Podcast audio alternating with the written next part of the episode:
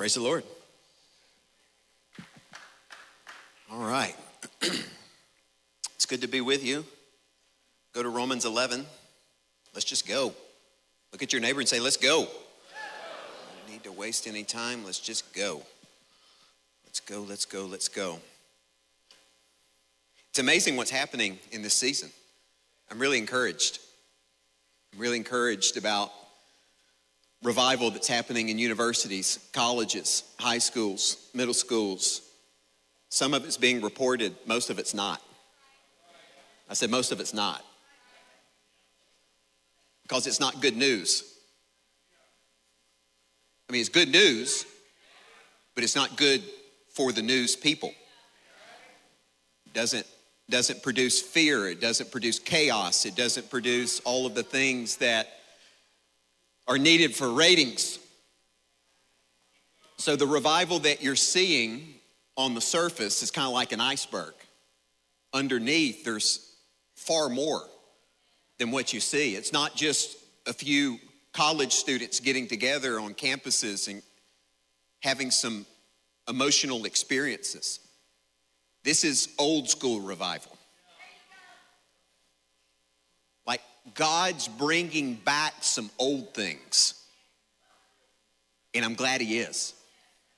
I mean, I like the new stuff, don't get me wrong. I like some of the new things that have been emerging in Christianity, but God's bringing some good old fashioned old stuff back. Just getting in a building without music and praying and crying out to the Lord. We don't, we don't, this is great. I love musicians. I love music. I love worship. I love worship leaders. Again, I love all of the modern stuff. But we shouldn't be dependent upon others to lead us into the throne room. Like Jesus left a bread trail. He said, You will know the place where I am going. And it's just, he wasn't just talking about heaven and how you'll get there one day.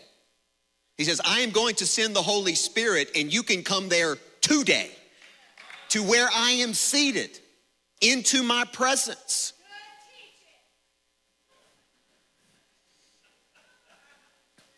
And I think it's time that we get back to some old school revival principles. You can have revival in your house sitting at your coffee table, sitting at your dining room table with your children, just crying out to the Lord. Hey, and if you don't know what to do, just grab everybody's hand and say, Come, Holy Spirit. And you might be blown away by what happens next. So I'm encouraged. I'm really encouraged. I'm encouraged. I think we're in a season of opportunity, but I don't think it's going to be a long lasting season of opportunity. They're usually not. They're called kairos moments. And if you break that word down, it's not just a window of opportunity, it's an open and shutting window of opportunity. Like there's been petitioning, there's been prayers. You're in a prayer movement that happens, that, that, you're in a prayer movement that is manifesting in a baptistry. It's not a baptistry movement that is producing prayer, it's the prayer that is producing the manifestation that you're seeing in the baptistry. Like without the prayer, this doesn't happen. So we're, we're, we're seeing because of prayer, wells are being uncovered, things are happening in the spirit realm. And I think as, as God descends upon people, He's looking for people to ascend. It's a perfect storm like situation. And I'm encouraged. I'm really encouraged. I think the spiritual conditions are primed for breakthrough, unlike we've ever seen before. But with that said, I think that there's still some things lacking in the body of Christ that, if not resolved, will just result in another, I call it a, a sparkler revival. You remember the sparklers? Fireworks, you know I'm talking about? Little sparklers. You light it, and it's bright and it's pretty for about 10 seconds and then you're left holding a hot metal stick. Remember as a kid, you get so, oh. my fear is that if we do not respond correctly to this move of God, we're just going to have another sparkler. God doesn't want sparkler revivals. He doesn't want just short stints or sprints. He's looking for a people who will continue and persist with him. It's always been his desire to take every movement from glory to glory to glory to glory to glory.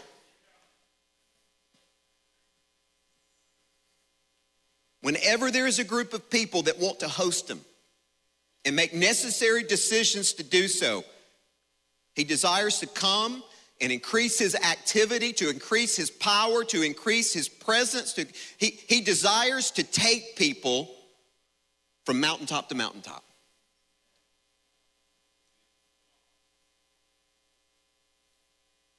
I think, I think we're just scratching the surface. I think some of the things that we're talking about that we get really excited about, like some of the testimonies, like they're gonna become so normative that it'll actually it'll actually be odd if we have a meeting and something like that doesn't happen. Right now, it's abnormal if we get together and we have one of those, and we praise God for it. And we praise Him for every miracle. I don't care if it's a hangnail.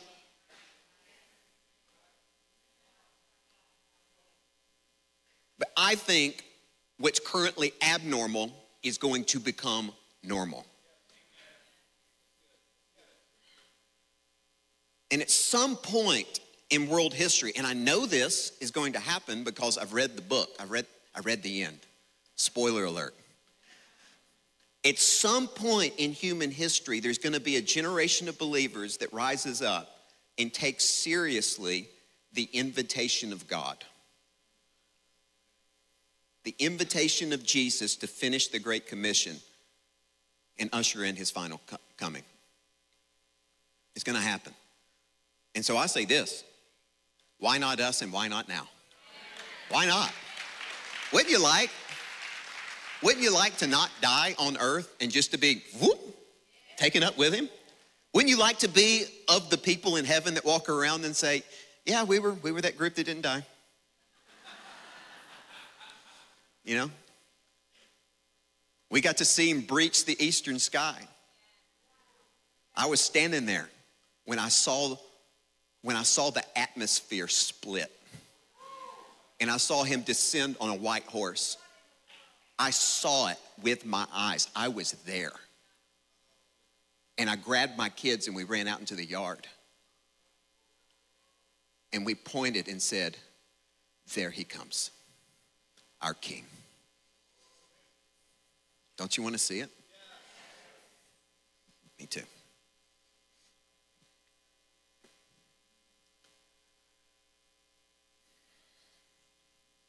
I think a couple of things are necessary in order for us to go to the next level.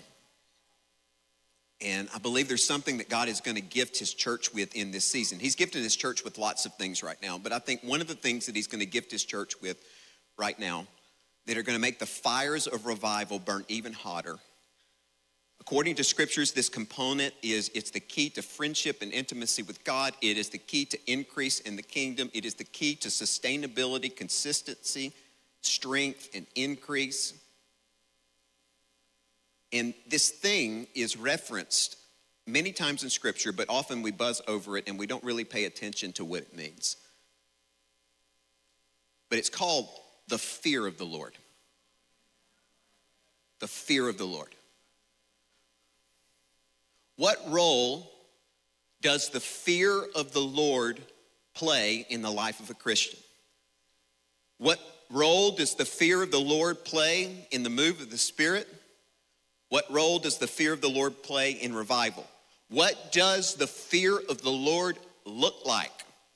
What is a healthy fear of the Lord? In Romans chapter 11, in verse 25, Paul says, I do not want you to be ignorant of the mysteries of God, because if you do, you will become proud. you will become proud. Three times in Romans, Paul warns the Gentiles not to become proud. Pride always comes before a fall.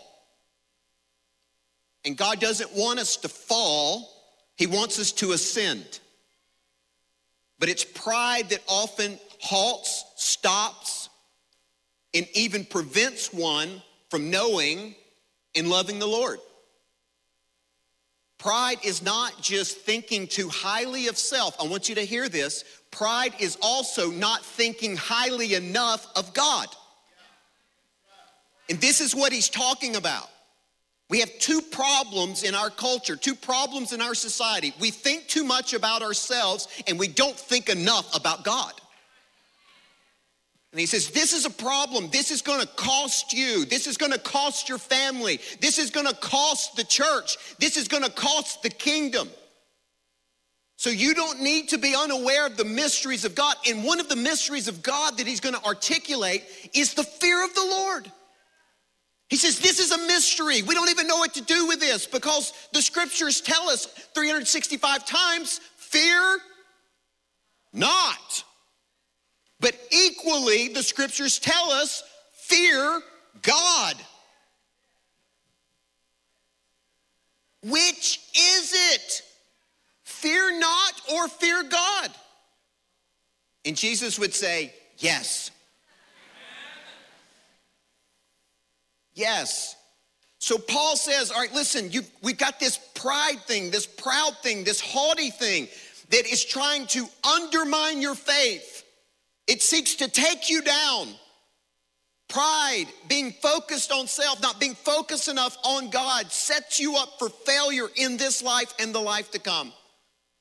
And he's telling them that the, the, the salvation that's being offered to you, he's talking to the Gentiles here. He says, The salvation that's being offered to you is a gift. This is a precious gift. Because God's people rejected him, he opened up heaven to the rest of the world. And as a Gentile, which most of us are, you should, he's saying you should thank God that he grafted you in. You should thank God every single day that he said, I'm gonna take this outside of my people. I'm gonna take this outside of Israel. We are non deserving from the outside looking in, and God, in His mercy, grafted us into His family by the shed blood of Jesus Christ. God has extended His hand to you, and He has saved you. This is the kindness of God. This is the goodness of God. And we could preach on the kindness and the goodness from now until He returns. He is good. He is kind. He is merciful. He is wonderful. He is worthy of our praise because of all that He's done. If you just started right now and began to thank Him for the things that He's done in your life, you could feel weeks and weeks and weeks and weeks of prayer time. He's so good. And now, because of his goodness, you have been given a life, an extra life. Do you know that? You've been given an extra life. Some say cats have nine lives. That's of the devil. They shouldn't have that many. They're not going to be in heaven.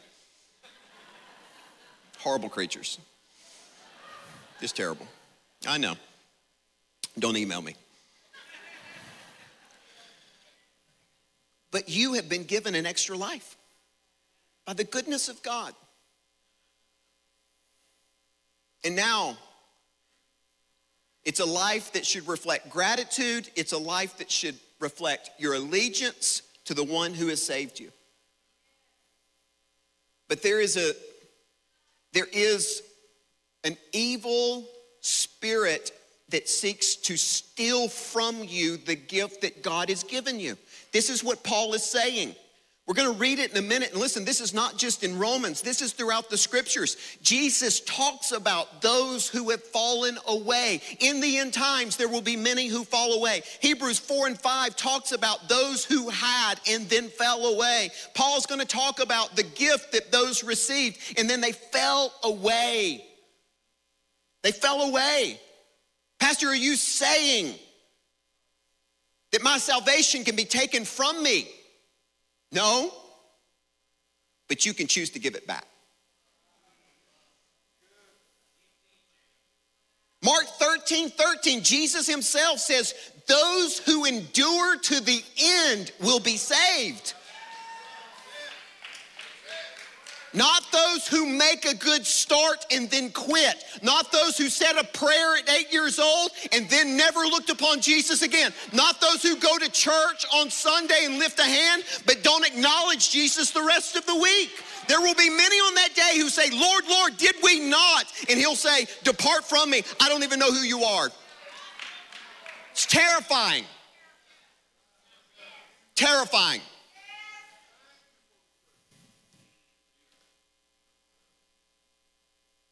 Those who continue to live in sin will take no part of the kingdom of God. Jesus talked about this great falling away. Once saved, always saved. In that context, is heresy and demonic. It's demonic. If I were the devil, I would want a large group of people to think that they had something that they didn't. Jesus said, You won't know them by their church attendance. He said, You will know them by their fruit.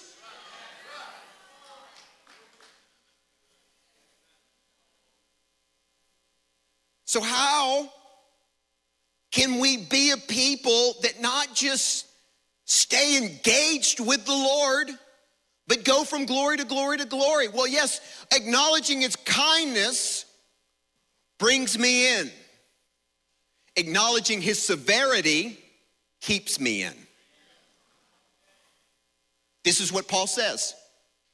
He says, You have to acknowledge at some point in your life that there is a spirit that is trying to undermine you, that's trying to trip you up, that's trying to steal from you, that's trying to take from you. And when the temptation to sin comes, when the temptation to, to back away from God, when the temptation to stop praying, when the temptation to stop coming to church, when the temptation to take your foot off the throttle, when the temptation to listen to your friend that says, You're going a little too far.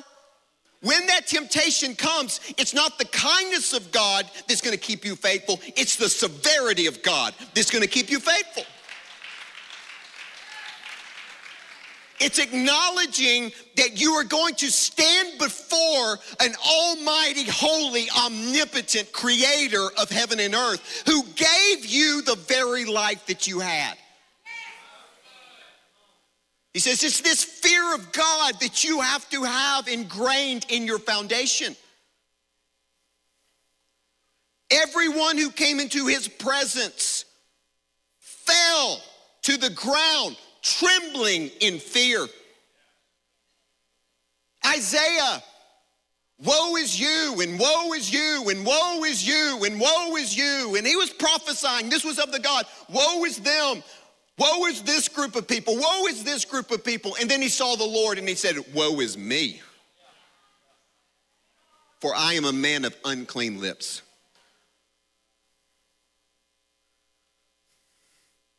When's the last time you were so in the presence of God that you were overtly aware of your sin and your lack?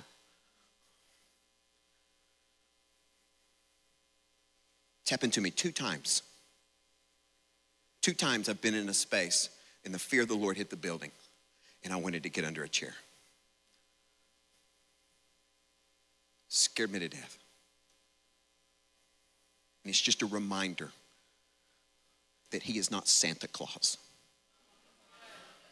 He is not a spiritual ATM that I come to every morning just to make withdrawals. He is God. It's God. So, Romans chapter 11, verse 20 says, Because of unbelief, they were broken off. He's speaking of the Jews and you stand by faith. Do not be haughty. Some translations say, do not become proud, but fear God. For if God did not spare the natural branches, he will not spare you either.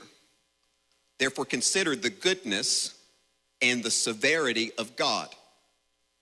On those who fell, severity.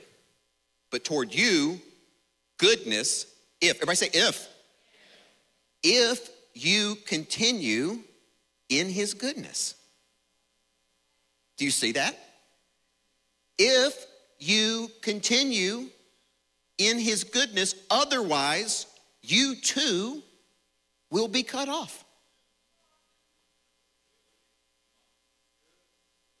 The kindness of God, the goodness of God leads us to repentance.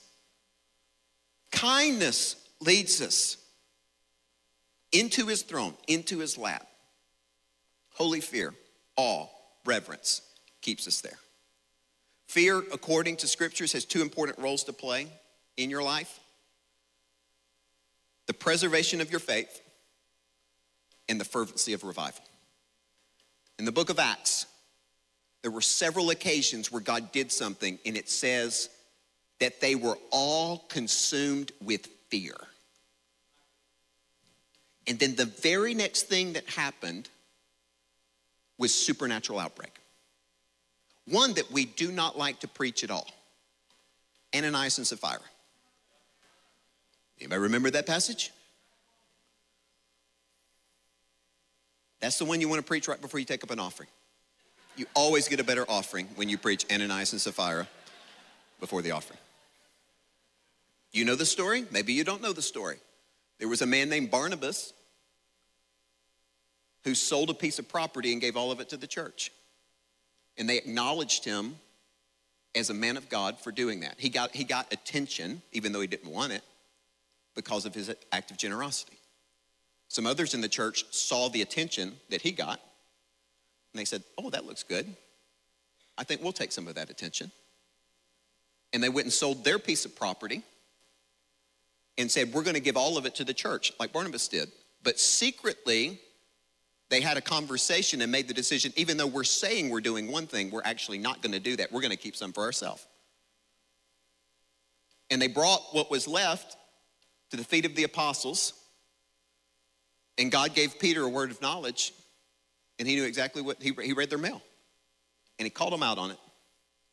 And as he was calling them out on it, the fear of the Lord strikes Ananias and he falls dead. And it says, All who saw it were seized with great fear. Rightfully so. Yes? Then they went and get Sapphira. And they said, Is this true? Yes, it's true. She's struck with fear, she falls out dead. And it says again that they're struck with fear.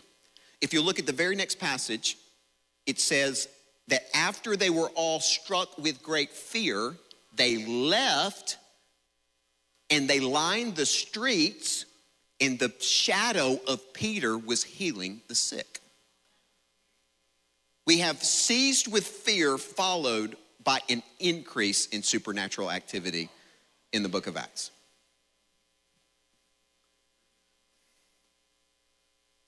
Where there is no fear, there is a strong likelihood of backsliding and falling away from God. Strong likelihood. Where there is no fear, there's a strong likelihood of moves of God being short lived. Sparkler revivals, where there is no fear.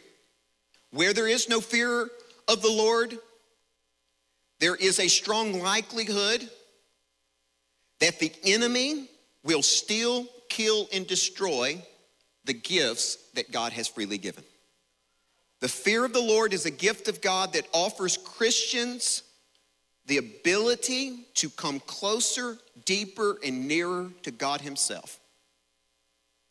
The fear of the Lord is a gift to the body in order to go from glory to glory to glory. Where there is no fear, there is an open door for the enemy to steal. In recent movements throughout church history and American history, we've seen the pendulum swing in the holiness movement sparked a great awakening. And the focus was the fear of the Lord, the holiness of God that should result in the holiness of people. And I believe in that. I believe in holiness. I truly do. I, I believe that where there is salvation, there will be sanctification. Where there is salvation, there will be a pursuit of righteousness. Where there is salvation, there will be dying to sin. Some may be quicker than others. Some have radical sovereign moments, and some for some it takes some time. But where there is salvation, there is at least progress. Holiness is the fruit of one who has received the blood of Jesus Christ in their life. Jesus doesn't save people to remain in defeat. There's a saying going around right now that just drives me nuts. It's okay to not be okay. It's okay to not be okay. I get, I get what it's saying. I get what it's saying. But I would add to it this it's okay to not be okay, but it's not okay to stay there.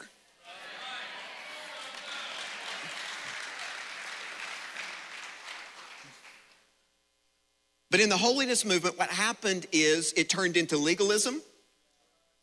It turned into Christian performance and Christian behavior. And all it really did, because of the absence of the kindness of God, is it just caught, it taught Christians how to lie really well and how to judge others. And we had a whole generation that grew up in this holiness movement, the bad part of it, that saw their parents saying one thing and living in a completely different way. And they didn't want to have anything to do in church. Their fathers who were deacons, their fathers who were pastors, their mothers who were choir directors, you know, telling them one thing, telling you to pretty up, put on your smiley face, come to church, pay attention, and then behind closed doors, they were beating each other, they were yelling, they were screaming, they were abusive. And we have a whole generation that, that were produced from that mo- movement that didn't want anything to do with church. They were called hippies. And they came out of that wanting love, they wanted joy, they wanted peace. They wanted all of the right things, but they were looking in the wrong places. Has anybody seen Jesus Revolution, the new movie yet? It, it just, I think, I think the timing's perfect, by the way because I think God wants to do it again. But then we swung the pendulum all the way from holiness, severity, fear of God, to kindness and love. And God just wants to be your lover. Okay, yes. But the problem is, God just became another lover. And they didn't get rid of their other lovers. He was just an additional lover in their life. And all the other lovers didn't die because we were scared to talk about holiness. We were scared to talk about, but why? Because we feared that what happened the first time might happen again. So we've got to be seeker sensitive. We've got to be light on this. We can't talk about everything that's in the book in public. That's for small groups. We can't talk about the hard stuff in here because people might leave. So we swung the pendulum, and we've been riding that pendulum for quite some time now. But I think God is trying to bring back to the middle, in a good way, the kindness and the severity of God. People who understand, oh, he is good. He is he is gooder. Come on, Alabama. He's gooder than anybody you know, than anybody that's ever existed. His goodness, we, again, we could talk about it forever. I love his goodness. But there is a reverence and an awe and a fear, holy fear, that if not in your life, will not produce longevity. And so I believe with all of my heart that the next generation of revival that exceeds and goes to the next level is going to is going to embrace this severity. He's going to embrace this fear of the Lord. Not, again, when I say fear, I don't mean scared. I'm not scared of my Father, but I have a reverent awe and a reverent a reverent awe that produces a reverent submission if reverent awe, listen, it's one, don't think that you have fear of God just because you stand in awe. Reverent awe produces radical obedience. Now, obedience, not I'm thinking about it. Like I hear testimonies of people saying, Yeah, God's been working on this with me for a few months now. Ha ha ha ha ha ha ha ha ha. You're gloating in the absence of the fear of the Lord in your life. Oh, it took me a while to come around. it took me a while to be obedient. Don't say that out loud.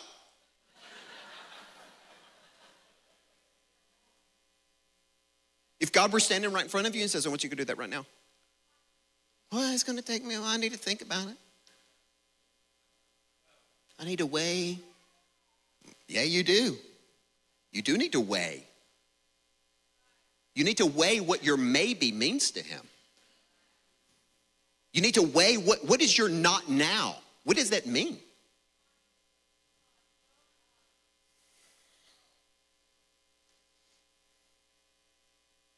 The first church knew of his love. They saw it firsthand. But they didn't take that love for granted. They didn't take the kindness of God for granted to excuse to excuse their disobedience, to excuse their sin. And I think right now there's a large portion of the body of Christ that's taking his love for granted. He'll always forgive me.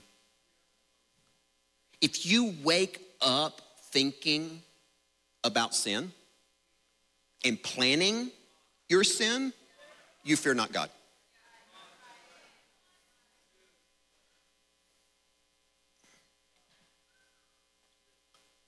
So, manifestations of those who do not fear the Lord. I'll give you a few. Because I think that there's opportunities for all of us. And don't take this, I mean, I feel like I'm preaching to the choir here because every time I come here, I feel the reverence of the Lord. There's a reverence of the Lord in this place, there's an awe of God in this place. You reverence the Lord here. And it's one of the reasons that this is happening.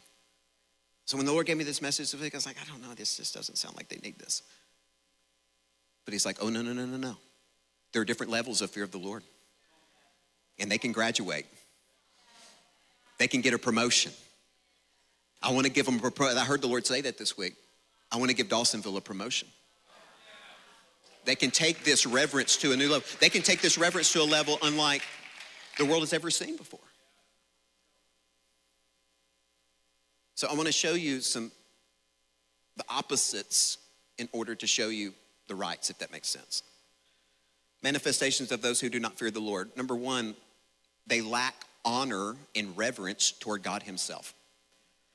Psalm 89 7 says, God is greatly to be feared, look at this, in the assembly of the saints and to be held in reverence by all those around him. He is to be greatly feared in the assembly of the saints and to be held in reverence by all those around him. You'll never find God in an atmosphere where he is not honored, respected, and reverenced. I recently went to another nation and I had high expectations because I heard that the worship there was just off the charts. If this was a place, if you wanted to see a passionate worshiping people. This is, this is one of the areas of the world that you want to go to. So I had high expectation. I expected the tangible presence of the Lord, similar to this, if not completely different. But when I arrived, I was surprised. Worship started, and the room felt dead. You ever been there? I've been there. I was like, so excited. And then, Lord, where are you?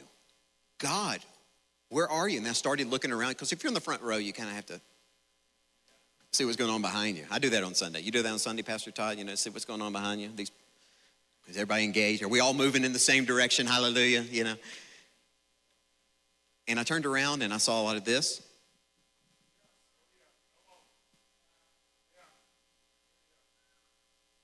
of this.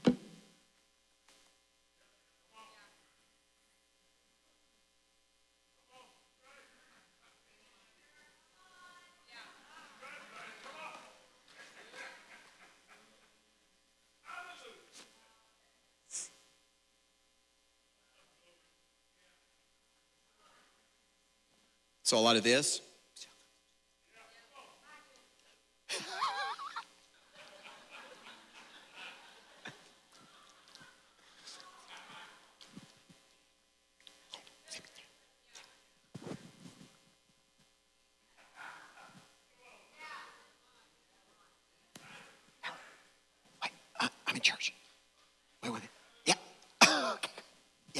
Hopefully, it won't go long. I'll see you in a minute.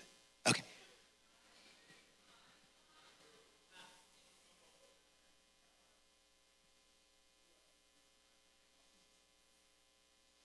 I said, What do you see? I see a worship team pouring their heart out. And I see a bunch of people who don't care. They just don't care. He says, Is it shocking that I'm not there? No. He said, Where I am not reverenced, I will not come. On the flip side of that, I recently walked into a place in Asia. And before I got into the room, they say, Take off your shoes.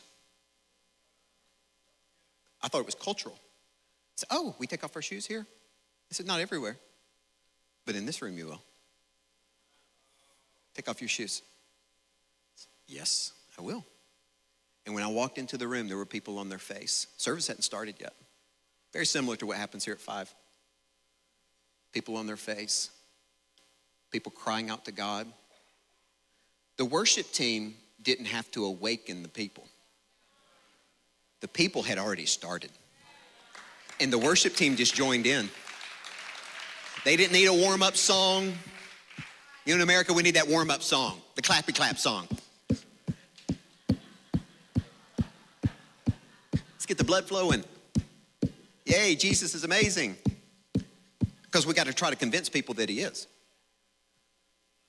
They don't know it. And so I walked into this room, completely different. Half the crowd, not a lot of people.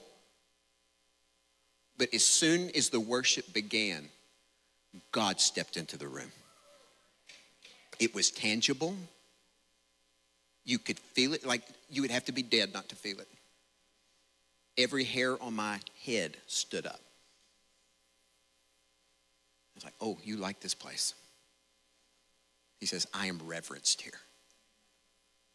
They take me serious.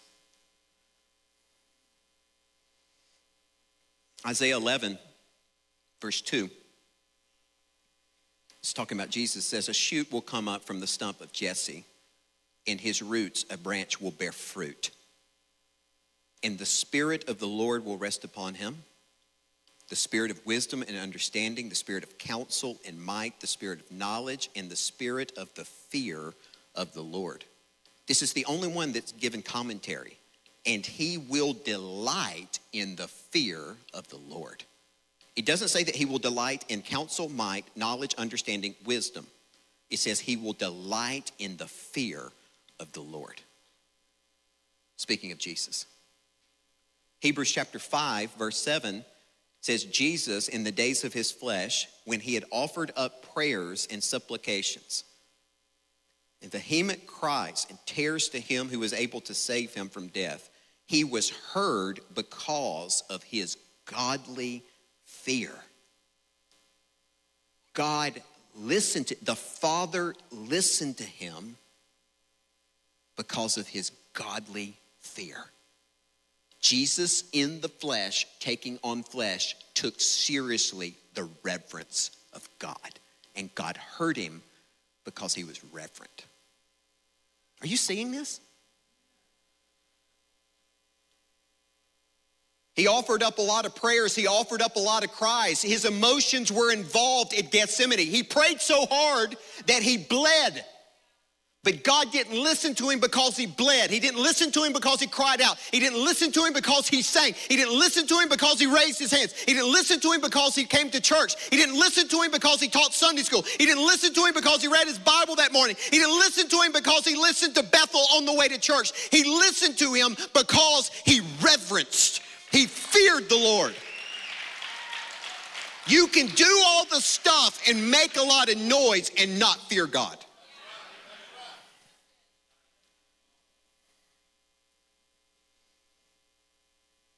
Now, we don't need to take this to an unhealthy place because, again, that's happened before.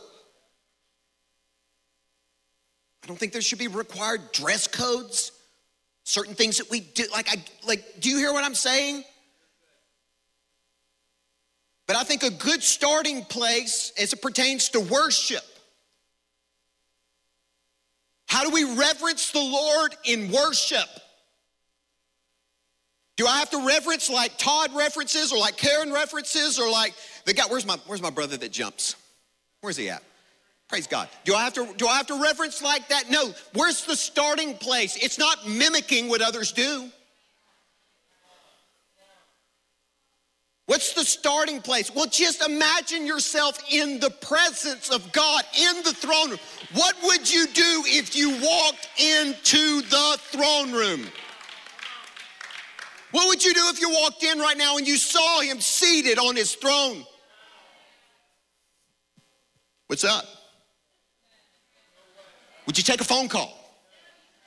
Would you send a text?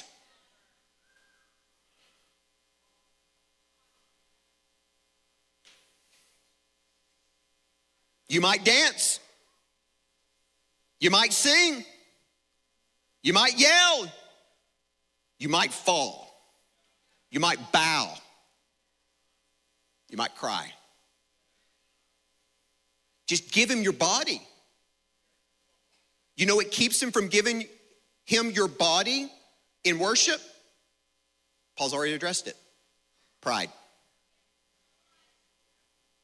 You're thinking about others and you're thinking about yourself, and you're not thinking about the king who is seated on the throne. It's a mystery of the Lord fear of the Lord that should produce reverence in the Lord. Another manifestation of those who do not fear God is you use God's name in vain. I'm not talking about cussing. That's not, don't do that anyway. Exodus chapter 20, verse 7 says, You shall not misuse, misuse. Will you, will you take note of that? Do we have the scriptures? You will not misuse the name of the Lord your God for the Lord will not hold him guiltless who misuses his name. Misuse. Misuse. Now, again, personal preference, I don't think you should say, oh my God, unless you're talking to him. You should not use his name unless you are speaking to him. We get too loose with our lips. I mean, I don't go around saying, oh my Matt. My wife's name say, "Oh my Stevie." Are y'all hearing what I'm saying? Like his name, his name was so reverenced by his people that they wouldn't even spell it. And we use it loosely. Or we shouldn't definitely not attach an explicitive to his name. I was playing golf about five years ago, guy from church. He let one fly. And he turned around, he was so embarrassed. He said, Pastor, I'm so sorry. I said, Don't apologize to me. My name ain't God. You didn't cuss me, you cussed him. Y'all need to talk. Keep me out of it. And you're riding in that golf cart for the rest of the day. I see a cloud of brewing. So, when I say don't take the Lord's name in vain, I think this is a more mature crowd. Let's take it a little bit beyond this. The Lord really spoke to me on this this week. He says, You need to be careful about using God's name for selfish gain.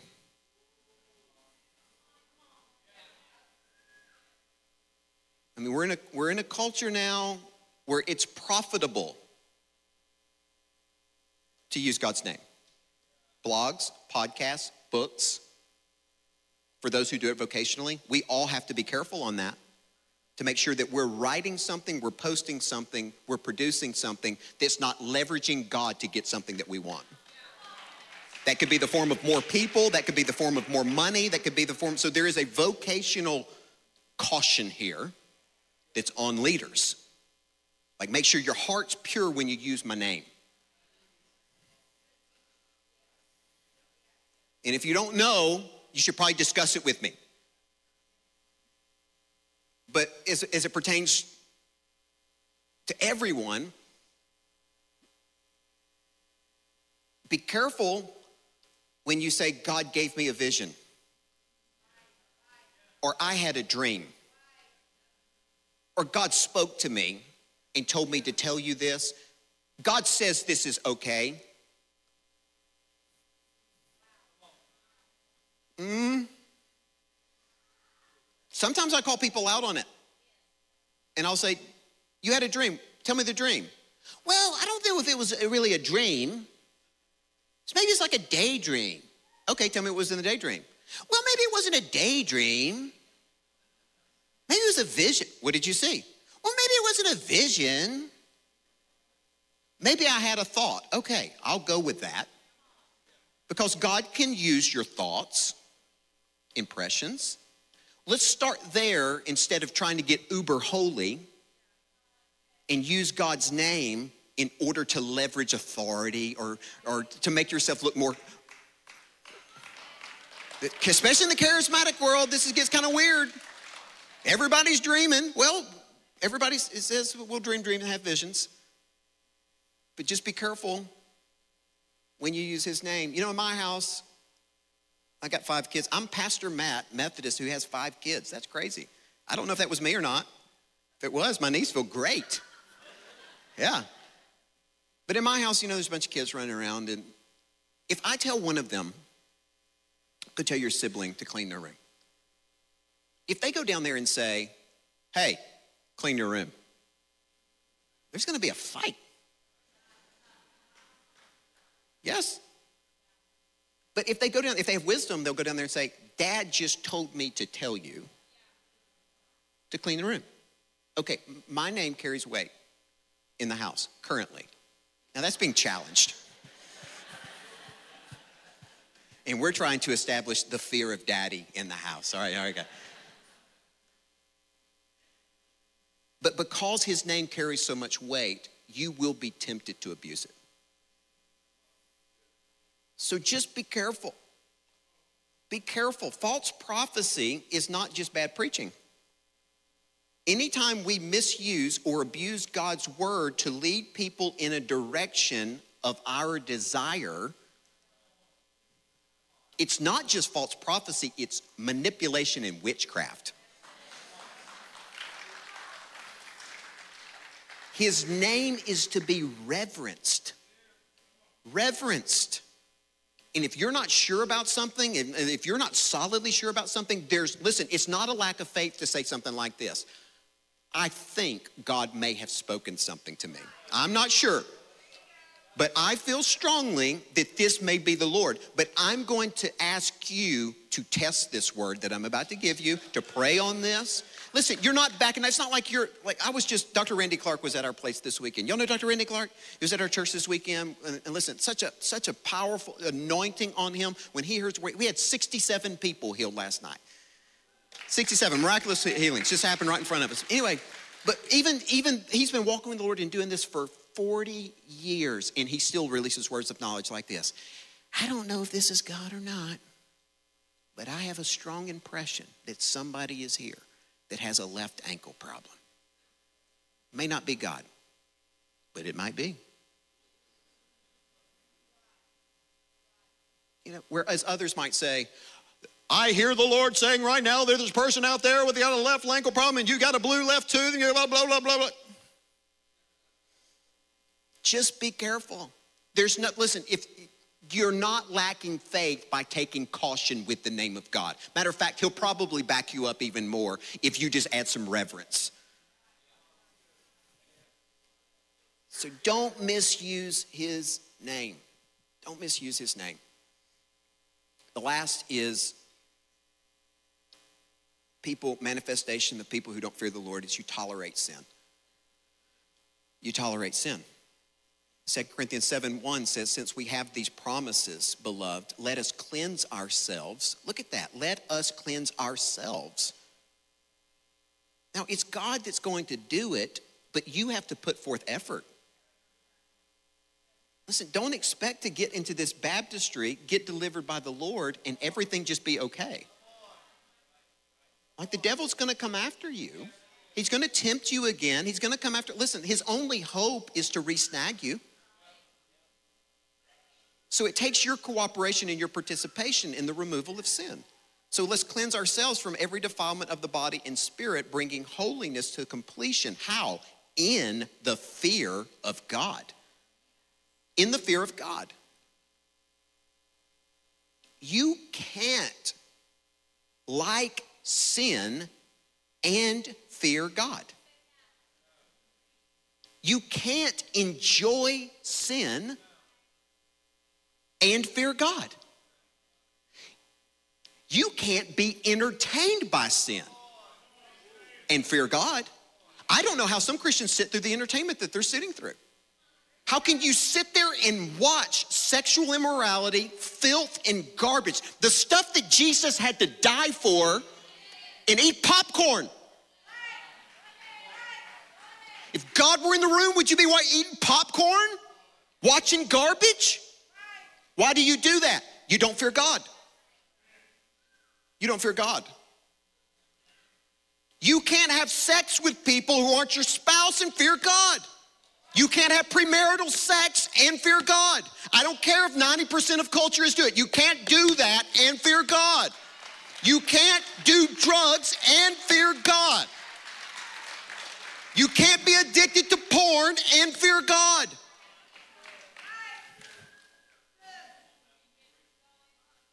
If you believe you can, you've been deceived. Well, I don't think I've been deceived. No one who is being deceived knows they're being deceived. It's like the definition.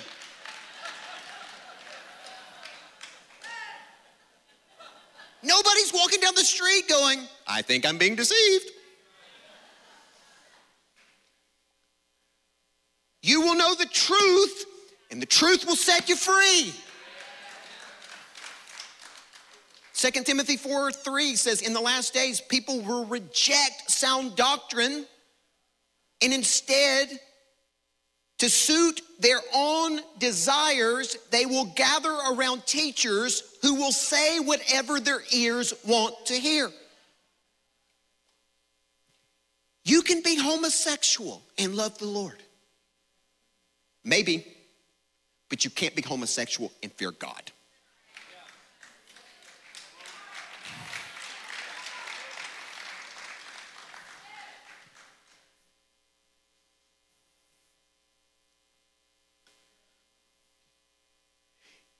It's okay to be okay. God will take you just as you are, He'll save you just as you are. He'll save you just as you are.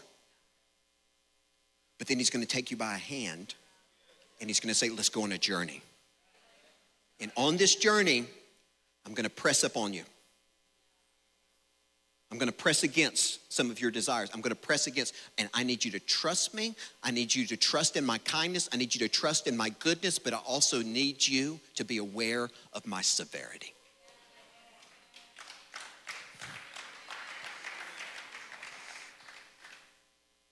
We often pretend like we're not going to be held accountable. Like we're not going to stand before God one day. Like we're not going to talk about these things. This is not a game where everyone gets a trophy. He must be taken seriously. Sin must be taken seriously. Lives are at stake. If not yours, maybe your children. If you're painting a picture of Christianity that is confusing to them, they may take a left turn. If you're painting a picture of Christianity as something that's watered down and God is not to be reverenced and God is not to be taken seriously and sin is not to be taken seriously, your children may, your, your children's lives are at stake.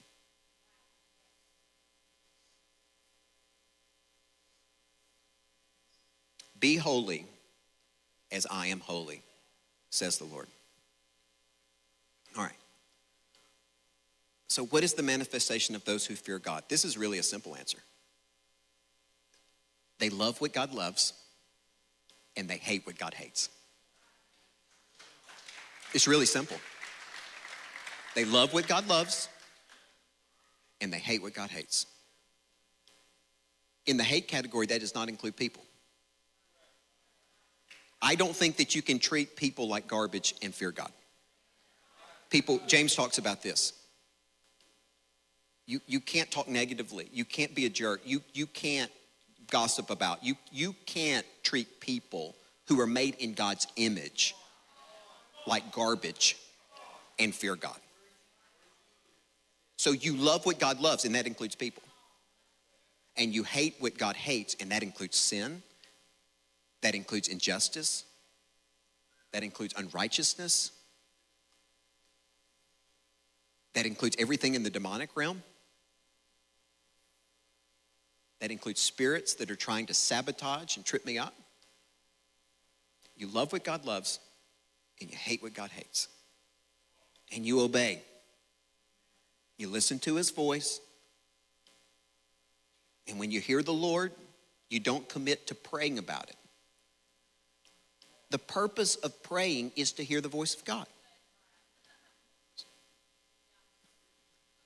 So if God tells you something, there's no need to pray about it.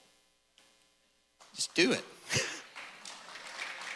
you know, again, I mean, how, how, does that work in parenting? Hey, I need you to do this for me. Ah, I'll go pray about it. Yeah. No. you will go do it. Or I'm going to take you to Dawson and you'll hold you under the water, all right? And we're going to get that thing out. Whatever that thing is, we're going to get it out. In Jesus' name. Amen, everybody? I want you to stand up. We're going to do something a little unique right before we get into the water. Don't deck out on me. This is probably the most, if you fear the Lord, you won't leave.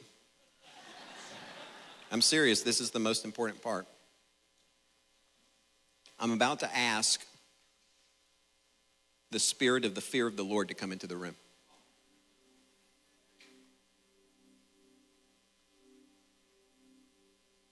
And I think it's going to demand a response on your part. It may not require movement.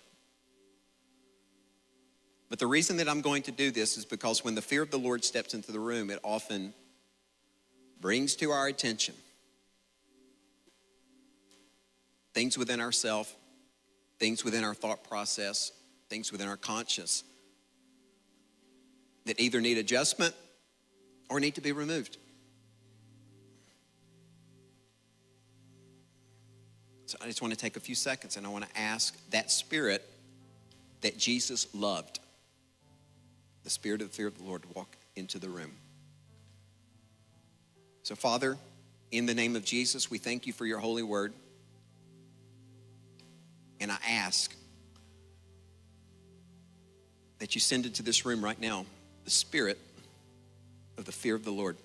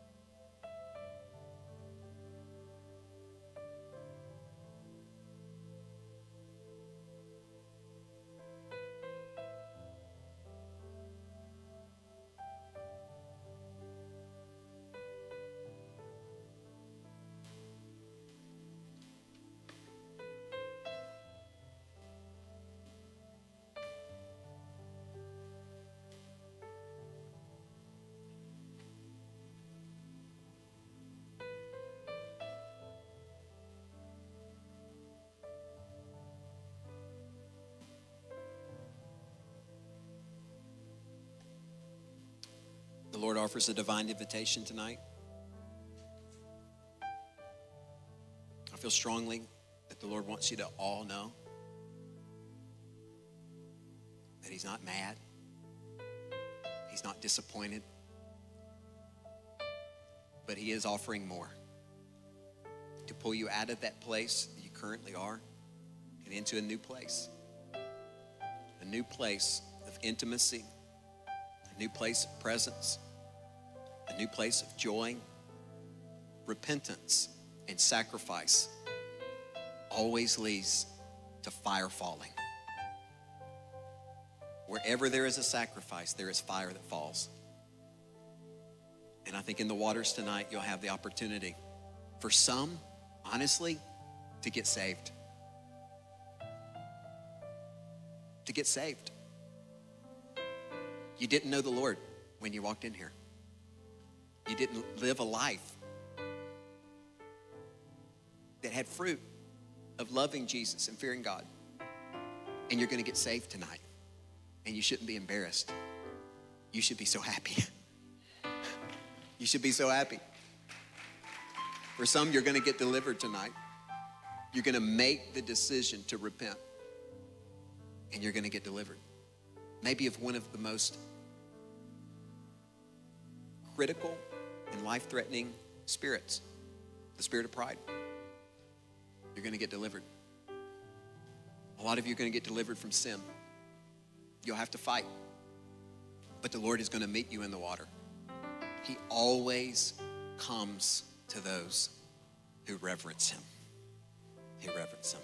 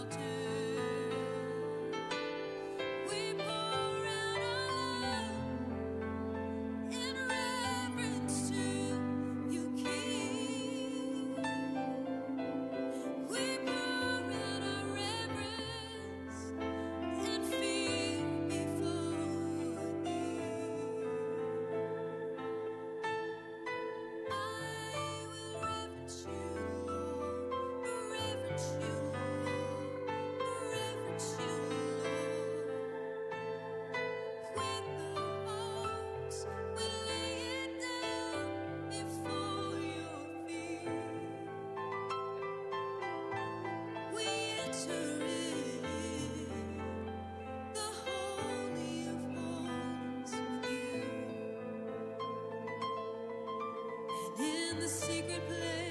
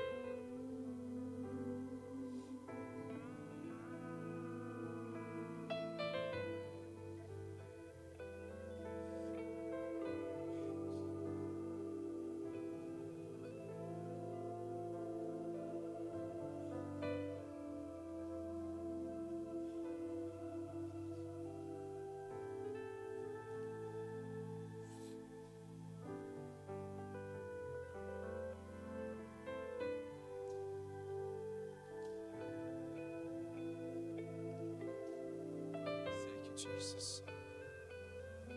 We thank you, Lord. We thank you, Lord. We thank you, Lord.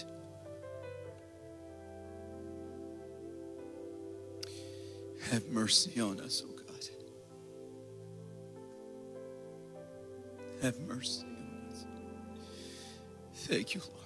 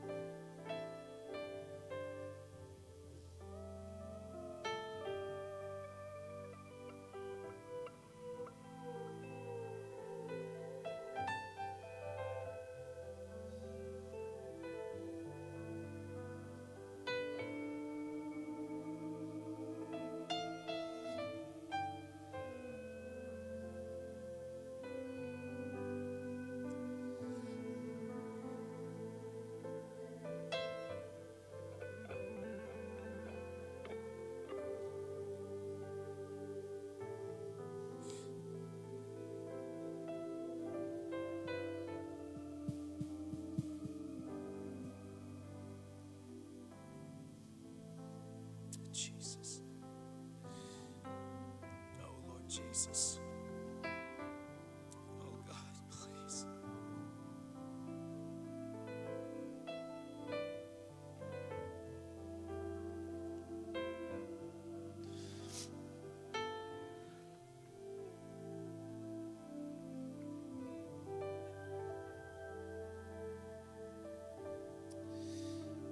There's such an awe of his presence right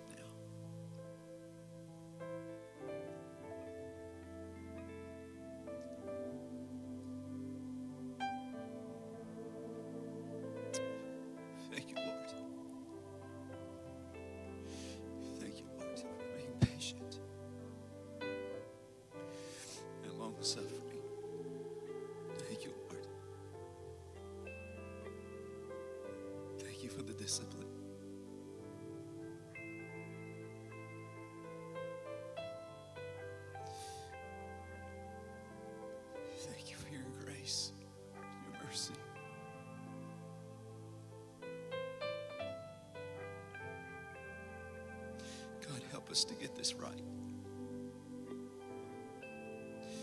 God, help us to get this right.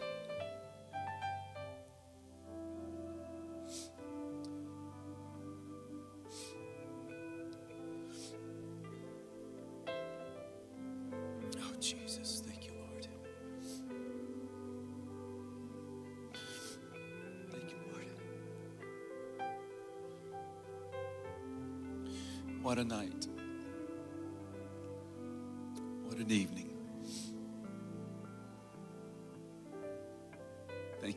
Matt. Thank you, Joni.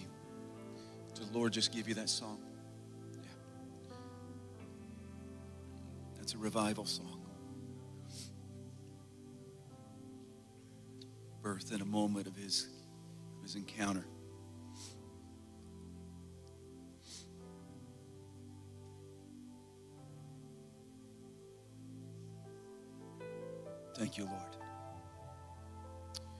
Here's how we're going to do this. Randy, if you'll come, or Vince, or whoever's supposed to be here.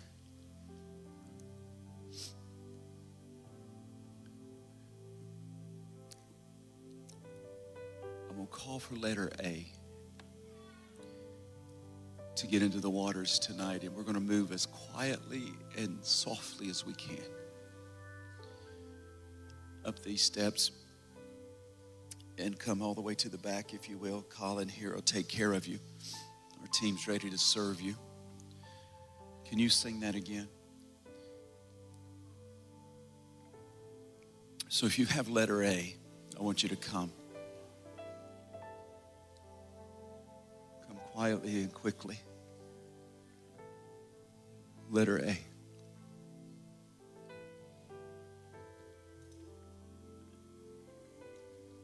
grab your things and come.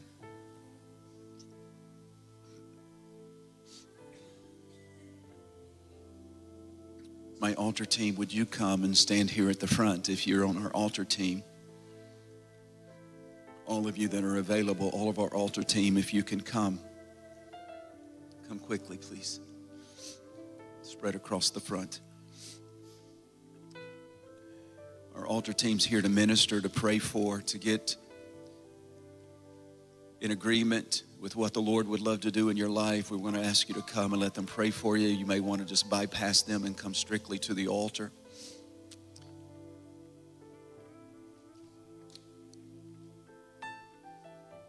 And just kneel if you would like. Altar team, if you'll come quickly.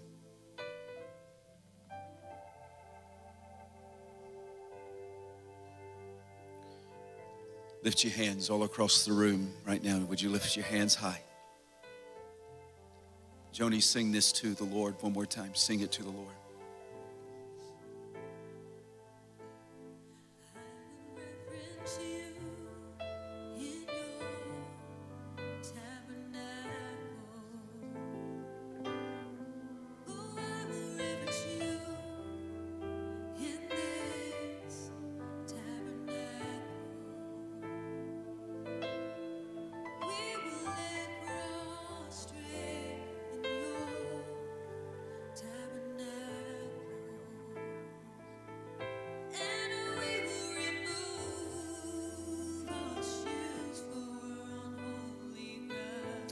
Keep worshiping the Lord right now. He's not done.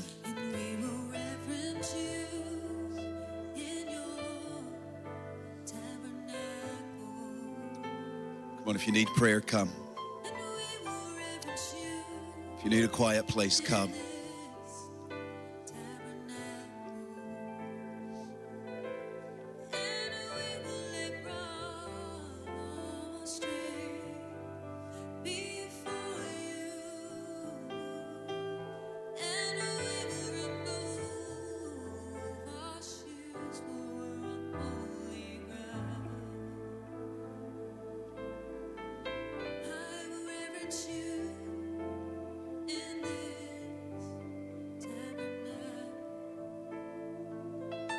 Blessed be the Lord. Come on, keep singing, keep worshiping the Lord.